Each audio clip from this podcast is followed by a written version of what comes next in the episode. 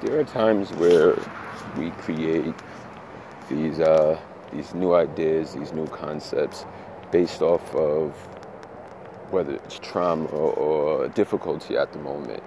And in the moment, it feels like, oh, I figured it out. You know, life is going to be so much different now. And then you reach a point where you're like, ah, oh, that's that's not it. You know, then that idea, that concept, that solution um, feels useless.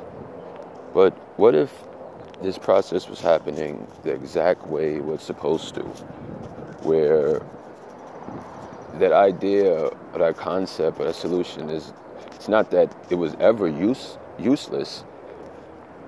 Your brain created that concept out of uh, survival. It was necessary. And then, and it worked. but it worked until it didn't work anymore.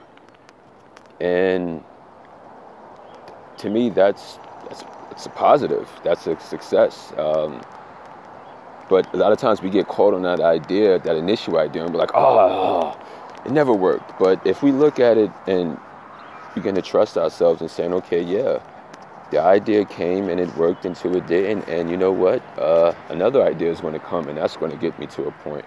I think we can start to um, maximize those moments a little more now that we understand more about it and not just judging it as useless.